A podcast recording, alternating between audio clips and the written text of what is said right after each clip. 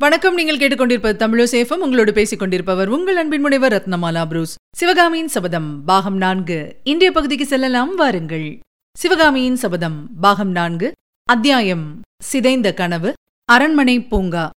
திருநாவுக்கரசரின் மடத்தில் குலச்சிறையாரை மங்கையர்க்கரசி பார்த்து ஏறக்குறைய ஒரு வாரம் ஆயிற்று இந்த ஒரு வாரம் செம்பியன் வளவனுடைய மகளுக்கு ஒரு யுகமாக சென்றது. பாண்டியகுமாரர் இன்று வருவார் நாளை வருவார் என்று அரண்மனையில் பேச்சாய் இருந்தது. நெடுமாற பாண்டியன் வரவை குறித்து மங்கையர்க்கரசிக்கு எவ்வித ஆவலும் ஏற்படவில்லை என்றாலும் பாண்டியனோடு அன்று தான் மடத்தில் பார்த்த வாலிபனும் வருவான் அவனிடம் அவனுடைய சிநேகிதனைப் பற்றி விசாரிக்கலாம் என்ற ஆவல் அவள் மனத்தில் பொங்கிக் கொண்டிருந்தது. இரண்டு வருஷத்துக்கு முன்னால் கார்காலத்தில் விடாமழை பெய்து கொண்டிருந்த ஒருநாள் மாலை நடந்த சம்பவமும் மங்கேற்கரசியின் மனத்தில் அடிக்கடி தோன்றிக் கொண்டிருந்தது. அன்று இந்த பாண்டிய வாலிபனும் இவனுடைய சிநேகிதன் ஒருவனும் மழையில் சொட்ட நனைந்த வண்ணம் செம்பியன் வளவனின் அரண்மனை வாசலில் வந்து நின்று இரவு தங்க இடம் கேட்டார்கள். விருந்தோம்புவதில் இணையற்ற செம்பியன் வளவனும் அவர்களை ஆதரவுடன் வரவேற்று உபசரித்தான். வந்த இளைஞர்கள் இருவரும் தங்களை வர்த்தகர்கள் என்று சொல்லிக் கொண்டார்கள். சிரிக்க சிரிக்க குதூகலமாய் பேசினார்கள். அப்புராதன சோழ அரண்மனையில் அன்று வெகுநேரம் வரை ஒரே கோலாகலமாயிருந்தது.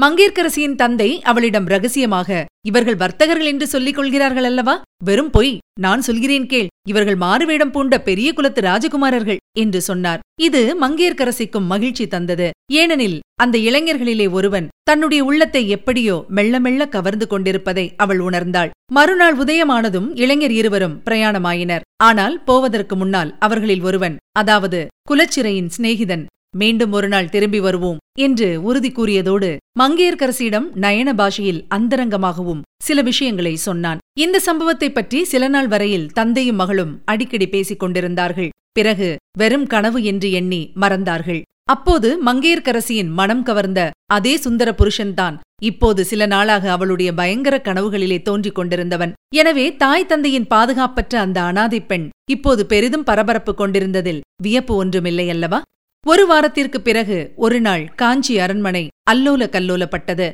நெடுமாற பாண்டியன் அவனுடைய பரிவாரங்களுடன் காஞ்சிக்கு வந்துவிட்டதாக மங்கையர்க்கரசி அறிந்தாள். வானமாதேவியின் நடுமாளிகையில் நெடுமாறன் தங்கியிருப்பதாகவும் அவனுக்கு இன்னும் உடம்பு பூரணமாக குணமாகவில்லை என்றும் பேசிக் கொண்டார்கள் ஆனால் குலச்சிறையை தனிமையில் சந்தித்து விசாரிக்க வேண்டும் என்னும் மங்கையர்க்கரசியின் மனோரதம் நிறைவேறும் என்பதாக மட்டும் காணப்படவில்லை. புவனமகாதேவி தினம்தோறும் சிவபூஜை செய்த பிறகு தன் மருமகள் வானமாதேவிக்கு பிரசாதம் அனுப்புவதுண்டு. மங்கையர்கரசி தானே எடுத்துக்கொண்டு போவதாக சொன்னாள். அம்மாளிகையில் இருக்கும்போது மங்கையர்கரசியின் கண்கள் நாலாபுறமும் சுழன்று தேடியும் அந்த வாலிபன் காணப்படவில்லை. ஒருநாள் மனத்துணிவை வரவழைத்துக் கொண்டு புவனமகாதேவியையே கேட்டாள். அம்மா அன்று சைவ திருமடத்தில் ஒரு இளைஞரை பார்த்தோமே. அவர் பாண்டியகுமாரரோடு வந்திருப்பதாக தெரியவில்லையே என்றாள். அதற்கு புவனமகாதேவி அதை ஏன் கேட்கிறாய் குழந்தாய்? பாண்டியகுமாரன் நிலைமை ரொம்பவும் கவலைக்கிடமாய் இருக்கிறது என்பதற்குள். அடடா! அப்படியா?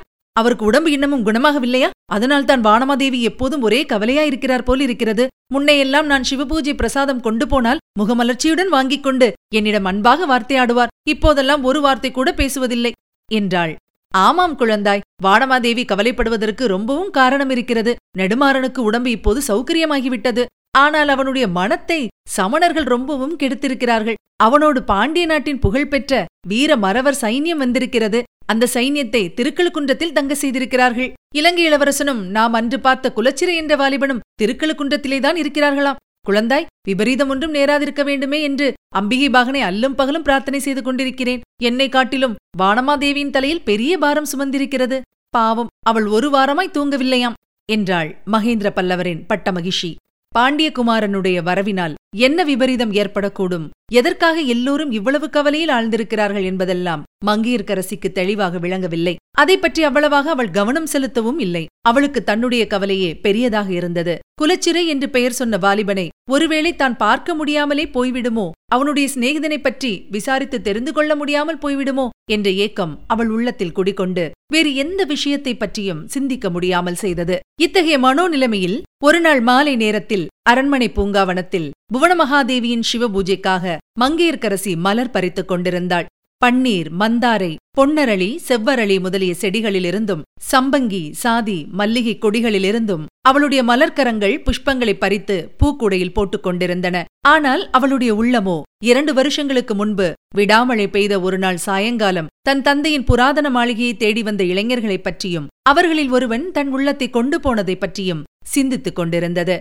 ஒருநாள் உன்னை தேடிக்கொண்டு மறுபடியும் வருவேன் என்று அவன் கூறிய வாக்குறுதி நீரின் மேல் எழுதிய எழுத்துத்தான் போலும். இந்த உலகில் எனக்கு ஒரே துணையாக இருந்த தந்தையும் போர்க்களத்துக்கு போய்விட்டார். இனிமேல் என் கதி என்னாகப் போகிறது? என்று எண்ணிய போது மங்கையர்க்கரசியின் கண்களில் கண்ணீர் துளித்தது. செடி கொடிகளின் வழியாக யாரோ புகுந்து வருவது போன்ற சலசலப்பு சத்தம் கேட்டு மங்கையர்க்கரசி சத்தம் வந்த திசையை நோக்கினாள். ஆம் யாரோ ஒரு மனிதர் அந்த அடர்ந்த பூங்காவின் செடிகளினூடே நுழைந்து வந்து கொண்டிருந்தார். ஆனால் அவருடைய முகம் தெரியவில்லை. அந்த புறத்து பூந்தோட்டத்தில் அவ்விதம் அலட்சியமாக வரும் மனிதர் யாராயிருக்கும்? மாமல்ல சக்கரவர்த்தியை தவிர வேறு ஆண்மக்கள் யாரும் அந்த தோட்டத்துக்குள் பிரவேசிக்க கூடாதென்று மங்கையர்க்கரசி கேள்விப்பட்டிருந்தாள். பூஞ்செடிகளுக்கு தண்ணீர் ஊற்றி அந்த பூங்காவனத்தை பராமரிப்பதற்கு கூட ஸ்திரீகளே நியமிக்கப்பட்டிருந்தார்கள்.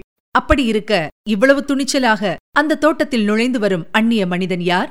யாராயிருந்தாலும் இருக்கட்டும். நாம் திரும்பி புவனமகாதேவியின் அரண்மனைக்கு போய்விடலாம். என்ற எண்ணத்தோடு மங்கையர்க்கரசி சட்டென்று திரும்பி நடக்கத் தொடங்கினாள்.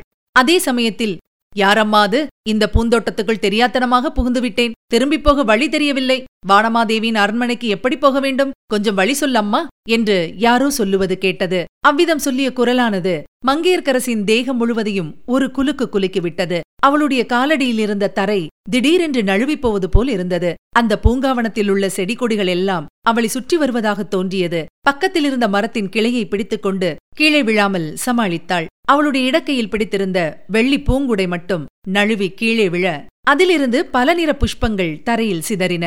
ஓஹோ பயந்து போய்விட்டாயா என்ன? ஏதும் தவறாக எண்ணிக்கொள்ளாதே அம்மா. உண்மையாகவே வழி தெரியாததனால்தான் கேட்டேன். நான் இந்த ஊர்க்காரன் அல்ல. பாண்டிய நாட்டான். வானமாதேவியின் மாளிகை எந்த திசையில் இருக்கிறது என்று சொன்னால் போதும். போய்விடுகிறேன் இந்த தோட்டத்தில் வேறு யாருமே காணப்படாமையால் உன்னை கேட்கும்படி நேர்ந்தது. நீ யார் என்று கூட எனக்கு தெரியாது. என்று அந்த மனிதன் சொல்லி வந்தபோது மங்கேற்கரசிக்கு பூரண தைரியம் வந்துவிட்டது. சட்டென்று தான் பிடித்திருந்த செடியின் கிளையை விட்டுவிட்டு திரும்பி பார்த்தாள். அவள் நினைத்தது தவறாகப் போகவில்லை. ஆம் அவன்தான். அன்றொரு நாள் விடாமழை பெய்த இரவு தன் தந்தையின் வீட்டுக்கு அதித்தியாக வந்து தன் உள்ளம் கவர்ந்து சென்ற கல்வன்தான் மங்கையர்க்கரசியின் அதிசயத்தைக் காட்டிலும் பாண்டியகுமாரனுடைய அதிசயம் பன்மடங்கு அதிகமாயிருந்தது. ஆ என்ற சத்தத்தைத் தவிர வேறொரு வார்த்தையும் அவன் வாயிலிருந்து வரவில்லை. பேச நாழாமல் இருவரும் ஒருவர் முகத்தை ஒருவர் அடங்கா அதிசயத்தோடும் ஆர்வத்தோடும் பார்த்து கொண்டு கைதேர்ந்த சிற்பி அமைத்த கற்சிலைகளைப் போல் சற்று நேரம் நின்று கொண்டிருந்தார்கள். கடைசியாக பாண்டியகுமாரன் உணர்ச்சியாலும் வியப்பாலும் கம்மிய குரலில் பெண்ணே உண்மையாக நீதானா? செம்பியன் வளவன் மகள் மங்கையர்க்கரசிதானா அல்லது இதுவும் என் சித்தப்பிரமையா? என்றான். மங்கையர்க்கரசி மறுமொழி சொல்ல விரும்பினாள். ஆனால் வாயிலிருந்து வார்த்தை ஒன்றும் வரவில்லை. கண்ணிலிருந்து கண்ணீர்தான் வந்தது. உடனே பாண்டியகுமாரன் அளவில்லாத ஆர்வத்துடன் அவள் அருகில் வந்து பெண்ணே இது என்ன? ஏன் உன் கண்களில் கண்ணீர் பெருகுகிறது? ஏதேனும் நான் பெரிய பிசகு செய்துவிட்டேனா என்ன செய்துவிட்டேன் என்று பரபரப்புடன் வினவினான். மங்கையர்க்கரசி விம்மலுக்கிடையில் ஐயா அந்த துரதிருஷ்டம் பிடித்த மங்கையர்க்கரசி நான்தான் என்றாள்.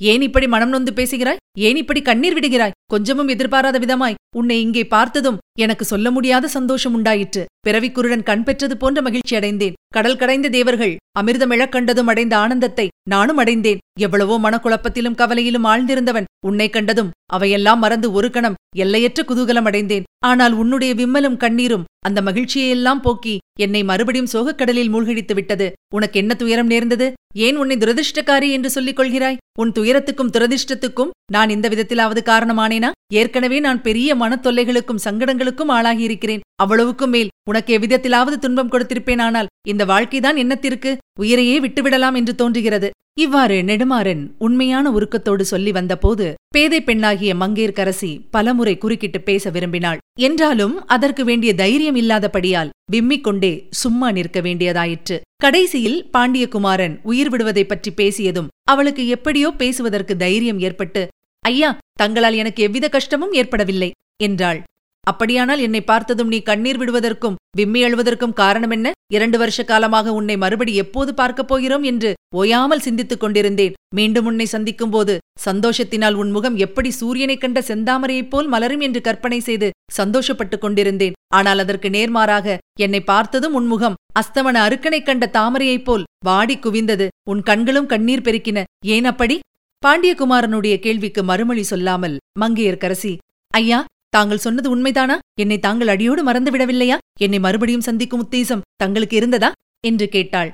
அதை பற்றி உனக்கு ஏன் சந்தேகம் ஏற்பட்டது? மீண்டும் உன்னை சந்திப்பதற்குரிய சந்தர்ப்பத்தை ஓயாமல் எதிர்பார்த்துக் கொண்டிருந்தேன். கடைசியில் அந்த சந்தர்ப்பம் கிடைத்தது. மதுரையிலிருந்து இந்த நகரத்துக்கு வரும் வழியில் அன்றொரு நாள் விடாமழை பெய்த இரவில் எனக்கு அடைக்கலம் தந்த செம்பியன் வளவன் மாளிகையை அடைந்தேன். அந்த மாளிகை பூட்டிக் கிடந்ததை பார்த்ததும் எனக்கு உண்டான ஏமாற்றத்தை சொல்லி முடியாது. அப்புறம் குலச்சிறை உன்னை இந்த நகரில் பார்த்ததாக சொன்ன பிறகு கொஞ்சம் மன அமைதி உண்டாயிற்று. என்றான் நெடுமாறன். ஆஹா அவர் வந்து சொன்னாரா? அப்படியானால் தாங்களும் பாண்டியகுமாரரிடம் உத்தியோகத்தில் இருக்கிறீர்களா? என்று மங்கையர்க்கரசி கேட்டாள். நெடுமாறனுடைய முகத்தில் ஒரு கணம் மர்மமான புன்னகை தோன்றி மறைந்தது. தான் இன்னான் என்பதை மங்கையர்க்கரசி இன்னமும் தெரிந்து கொள்ளாமலே பேசுகிறாள் என்பதை அப்போதுதான் அவன் உணர்ந்தான். அந்த தவறுதலை இன்னமும் நீடிக்கச் செய்வதில் அவனுக்கு பிரியம் ஏற்பட்டது.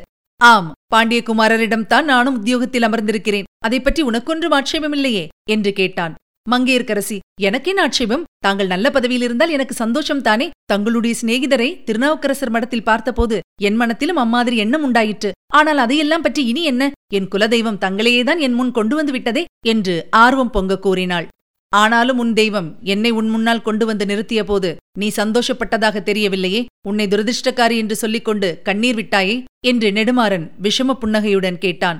சுவாமி எதிர்பாராத போது தங்களை திடீரென்று பார்த்ததில் பேசத் தெரியாமல் திகைத்து நின்றேன். தாங்களும் என்னை தெரிந்து கொள்ளாதது போல் ஒரு மாதிரியாக பேசவே எனக்கு கண்ணீர் வந்துவிட்டது. என்னுடைய பேதமையைப் பற்றி சொல்லிக் காட்டாதீர்கள் என்று மங்கையர்க்கரசி கூறியபோது அவளுடைய கண்களில் மறுபடியும் கண்ணீர் துளித்தது. என் கண்ணே என்னை மன்னித்துவிடு இந்த மூர்க்கன் உன் கண்களில் மறுபடியும் கண்ணீர் வரச் செய்தேனே என்று சொல்லிக்கொண்டு நெடுமாறன் தன் அங்கவஸ்திரத்தின் தலைப்பினால் அவளுடைய கண்ணீரை துடைத்தான். சற்று பொறுத்து மங்கையர்க்கரசி சுவாமி வெகுநேரம் ஆகிவிட்டது. பூஜை நேரம் நெருங்கிவிட்டது. நான் போக வேண்டும் என்றாள். கட்டாயம் போகத்தான் வேண்டுமா? என்று நெடுமாறன் விருப்பமில்லாத குரலில் கேட்டான். ஆம் போக வேண்டும். புவனமகாதேவி காத்துக் கொண்டிருப்பார்கள். ஒருவேளை நான் வரவில்லை என்று தாதியை அனுப்பினாலும் அனுப்புவார்கள். அப்படியானால் நாளைய தினம் இதே நேரத்தில் இங்கு நீ வரவேண்டும் தவறக்கூடாது. மேலே நம்முடைய காரியங்களைப் பற்றி ஒன்றுமே பேசவில்லையே என்றான் நெடுமாறன். மங்கேற்கரசி திடுக்கிட்டவளாய் நெடுமாறனை நிமிர்ந்து பார்த்து பாண்டியகுமாரர் வாதாபி யுத்தத்துக்குப் போனால் நீங்களும் அவரோடு போவீர்களா? என்று கேட்டாள். ஆமாம் போக வேண்டியதுதானே? ஏன் கேட்கிறாய்? நான் போருக்கு போவது உனக்கு பிடிக்கவில்லையா? என்றான் நெடுமாறன். எனக்கு பிடிக்கத்தான் இல்லை. யுத்தம் சண்டை என்பதே எனக்கு பிடிக்கவில்லை. எதற்காக மனிதர்கள் ஒருவரை ஒருவர் துவேஷிக்க வேண்டும்? ஏன் ஒருவரை ஒருவர் கொன்று கொண்டு சாக வேண்டும்? ஏன் எல்லாரும் சந்தோஷமாகவும் சிநேகமாகவும் இருக்கக்கூடாது? என்றாள் மங்கையர்க்கரசி. நெடுமாறன் மீண்டும் மர்மமான புன்னகை புரிந்து யுத்தத்தை பற்றி உன்னுடைய அபிப்பிராயத்தை பாண்டியகுமாரரிடம் சொல்லி பார்க்கிறேன். ஒருவேளை அவருடைய மனம் மாறினாலும் மாறலாம். எல்லாவற்றிற்கும் நாளை மாலை இதே நேரத்துக்கு இங்கு நீ கட்டாயம் வர வேண்டும். வருவாயல்லவா அவசியம் வருகிறேன். இப்போது ரொம்ப நேரமாகிவிட்டது. உடனே போக வேண்டும் என்று கூறி மங்கையர்க்கரசி கீழே கிடந்த புஷ்பக்கூடையை எடுப்பதற்கு குனிந்தாள். நெடுமாறனும் குனிந்து தரையில் சிதறிக் கிடந்த புஷ்பங்களை கூடையில் எடுத்து போட்டு மங்கையர்க்கரசியின் கையில் அதை கொடுத்தான். அப்படி கொடுக்கும்போது பயபக்தியுடன் பகவானுடைய நிர்மாலியத்தை கண்ணில் ஒற்றிக் கொள்வது போல் அவளுடைய மலர்க்கரத்தை பற்றி தன் கண்களில் ஒற்றிக் கொண்டான் மெய் சிலிர்ப்பு அடைந்த மங்கையர்க்கரசி பலவந்தமாக தன் கையை நெடுமாறனுடைய பிடியிலிருந்து விடுவித்துக் கொண்டு புவன மகாதேவியின் அரண்மனையை நோக்கி விரைந்து நடந்தாள். இதுவரை நீங்கள் கேட்டது சிவகாமியின் சபதம் பாகம் நான்கு. வழங்கியவர் உங்கள் அன்பின் முனைவர் ரத்னமாலா புரூஸ். சிவகாமியின் சபதம் என்ற எமது இந்த ஒலிப்புத்தக முயற்சிக்கு நீங்கள் அளித்து வரும் அன்பிற்கும் ஆதரவிற்கும் மிக்க நன்றியை தெரிவித்துக் கொள்கிறோம் தொடர்ந்து கேளுங்கள் நண்பர்களிடமும் பகிருங்கள் மறவாமல் சப்ஸ்கிரைப் செய்ய சொல்லுங்கள். அவர்களும் தேன் தமிழ் சுவை பருகட்டும். மீண்டும் அடுத்த பகுதியில் சந்திக்கலாம். இணைந்திருங்கள் மகிழ்ந்திருங்கள்.